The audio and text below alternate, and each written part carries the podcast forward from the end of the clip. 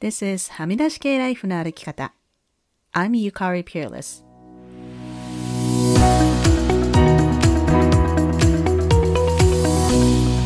周りが決めた道からはみ出して自分だけの生き方をする人を応援するポッドキャスト。はみ出し系ライフの歩き方。Welcome to episode 236.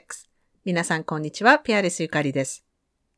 1月最後の週末です。私は昔から1月が一番苦手な月なので、終わってくれてありがとうという気分ですね。あなたはどうでしょうか ?2 月も寒いですけれども、まあ春にね、それだけ近づいていると思うとまだ我慢できるというかね、まあ短いですしね、2月は。さて今日は昨日のブッククラブで感じたことについてお話しします。今読んでいる Daring Greatly という本は、Vulnerability と Shame について学ぶ基礎の本です。 Vulnerability とは何なのか、shame とは何なのか？ということを読みながら学んで、みんなで読んだ章についていろいろ話し合う回なんですが、今回はね、人数が多めということもあって、いろんな意見が出て本当に面白いです。今週は shame について詳しく書かれた章を読んでいきました。皆さんのコメントを聞いていて、これ毎回思うのが、本当日本って shame culture ですよね。こう、 shame を使った教育やマネジメントの話は、2021年の10月に配信した第177回、 shame の蔓延する学校や会社ってどうよ？という回でも話していますので、ぜひ聞いてみてください。シェイムを使った教育やマネジメントって、例えば、忘れ物したのなんとかちゃんだけだよって言うとか、学校にね、通う前の年齢の子供にも、なんとかちゃんはもう指しゃぶりしてないよって、指しゃぶりしてるのなんとかちゃんだけだよって恥ずかしいよって言うとかね。あと会社だと営業成績を張り出して一番成績が悪い人に罰を与えたり、みんなの前で叱ったりとかですね。他の国でもやるところはあると思いますけど、特に日本ってこの shame 文化がすごいですよね。で、これがね、効くんですよっていう先生とか上司がいるんですけれども、ブレネー・ブラウンの本に書かれていたのは、研究の結果、こういった shame を利用した教育やマネジメントが良い行動につながるというデータはなく、逆に shame は解決策になるよりも破壊的で人を傷つけるような行動の原因になる可能性の方がはるかに高いのだということです。まあ、今に始まったことではないですが、近年増えている銃乱射事件や殺傷事件の犯人も shame を抱えていて、それを成仏させることができなかった人たちっていうのはすごく多いんじゃないかなと思ってしまいました。ブッククラブである方が言ってくださってハッとしたのが、日本だと、まあ会社とかで失敗をすると反省することが求められると。反省して次から同じ間違いを犯さないようにすれば、まあそれでこう、ムーブオンできると思うんですが、日本ではいかにも反省して、いかに自分が悪かったかを考えて、こう、うなだれているような様子を見せないといけないと。このね、間違いを犯したのは自分が悪いんだって思うことってまさに shame なんですよね。ごめんなさい、間違えましたって自分は次回からは同じ間違いを犯さないようにします。って言うだけじゃ日本では不十分なんですよ。で、自分がいかに悪かったのかっていうのをこうじっくり考えろって言われるんですよね。以前どこかで読んだことがあるんですけど、反省って英語に直訳できないんですよね。まあ、英語で言うと、reflection、まあ、投影っていうのが近いと思いますけども、reflection っていうのは全然ネガティブな意味がなくて、こう、頭の中でいろいろ考えること。だから例えば、私はこれまでいろんなことがあったけど、ここまで頑張ってきた自分って結構偉いと思ってるっていうそういうこう、ポジティブな投影もリフレクションなんですよね。でもこう、反省ってこう、ネガティブなニュアンスがありますよね。こう、いかに自分が悪かったかを考えるっていう。あと日本だとね、こう、反省文っていうのを書かされたりとか、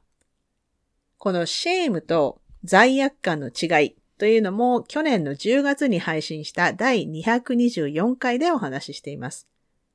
間違いを犯して悪いことしちゃったなぁと行動について悪く思うのは罪悪感、guilt。でも私ってなんでダメなんだ？私って悪い人間だと思ってしまうのが shame。で、何度もこのポッドキャストで言っていますが、shame というのはもうこじらせてしまうと一生抱え込んでしまって、自己肯定感もめちゃくちゃ低くなるという大変辛い感情ですね。ブッククラブではこのような shame からどうやって立ち直るかという shame resilience について学んでいっています。前置きが長くなりましたが、この反省のコンセプトに現れているように、日本社会の文化自体がシェイムカルチャーなんですよね。ブッククラブを始めて3年目に入りましたけれども、これまでやってきて、この日本のシェイムカルチャーっていうのがものすごく大きな、こう暗いエネルギーというかプレッシャーというか力として働いているのをすごく感じます。何をやっても自己責任って言われちゃうこととかもそうですよね。今私はアルテイシアさんの本を読んでいるんですが、彼女はヘルジャパンって言ってますし、SNS 見てるとみんな日本滅びるって言ってるし、私たちみんなこのシェイムカルチャーを子供の頃から刷り込まれてきていて、反省しないとダメなんだって思っちゃうし、人の機嫌損ねちゃダメだと思っちゃうし、こう、和を乱さず自分の言いたいことややりたいことは我慢するのが美徳と思っちゃうし、そりゃ幸せじゃない人が増えるのは当たり前だろうと思いますね。で、まあ何が言いたいのかというと、私がブッククラブを何のためにやっているのかというと、この日本のシェームカルチャーに草の根レベルで、個人レベルで少しずつ対抗していくことができる同志を増やすためです。これまでにブッククラブに参加してくださった方たちから、ゆかりさん、上司からこんなことを言われたんですけど、こう言い返すことができました。とか、部下からこういう話を打ち明けられて、笑って済ますんじゃなくて、勇気を出して話してくれてありがとうって言えました。とか、子供の学校の先生のやり方に意見を述べることができました。とか、そういう勇気の行動の話が送られてくると本当に嬉しいですね。ブレネー・ブラウンの本の中では、この shame に立ち向かうっていうのは、こうハリー・ポッターの Defense Against Dark Arts。日本語では闇の魔術に対する防衛術みたいって書かれていました。まあ、魔術っていうのがすごくファンタジーっぽいんですけれども、 shame culture に立ち向かう人たちは、私の中ではこの dark force に立ち向かうジェダイだと思っています。本当にね、こういう文化の流れっていうんですか？はもうね、対抗していかないと変わらないと思うんですよね。なので少しずつでもいいので、このポッドキャストを聞いたり、ブログを読んだり、ブッククラブに参加したりして、あなたの身近なところからシェームカルチャーを変えていってほしいなと思っています。ハミライでは今週のポジティブっていうのを毎週紹介していますけれども、リスナーの皆さんからのポジティブ、そして今週のブレイブっていう今週勇気を出してやったことも常に募集していますので、ぜひお送りください。さて、それでは今週のポジティブです。今週のポジティブはニュースレターにも書きましたが、先日、サクマグで開催された俳句のワークショップに参加して、俳句を少しずつ始めてみたことです。まだまだ初心者なんですが、こういうのってもうね、数をこなすのも大事だと思うので、下手でもいいので作っていきたいなと思っています。先日配信したニュースレターにも一句載せてみました。俳句ってね、よく言われることですけれども、ネタを探すために日々の生活を気をつけて見るようになるので、生活の解像度が上がるなと感じています。私も俳句やってるよという方がいたらぜひ教えてください。そして最後にお知らせです。先週もお知らせしましたが、2月にゲストで来ていただく佐久間由美子さんへの質問を募集しています。まだね、ちょっと少なくて寂しいので、気になることがあったらぜひぜひお送りください。締め切りは2月の14日です。政治やアクティビズムについて聞いてみたいこと、プライベートなこと、匿名でも OK です。SNS で DM で送っていただいても結構ですし、メールでしたら、はみ出し系 at gmail.com までお送りください。それでは今週もお聴きいただきありがとうございました。はみ出し系ライフの歩き方は、プロデューサー、ホストのピアレスゆかりが、未譲渡のコースト整理種領域であるカナダ・ブリティッシュコロンビア州ビクトリアで制作しています。はみらいのインスタアカウントははみ出し系です。また、Facebook にもリスナーさんのグループ、はみらいコミュニティがありますので、ぜひご参加ください。番組の感想、ゆかりへの質問、今週のポジティブ、今週のブレイブは、はみ出し系 at gmail.com までどうぞ。番組へのサポートは PayPal、もしくは月ごとのサポートは Patreon で可能です。いつもサポートしてくださっているパトロンの皆さん、ありがとうございます。番組のスポンサーは随時受け付けておりますので、ぜひお問い合わせください。はみらいでは過去のエピソードの文字起こしをしてくださるボランティアも募集しています。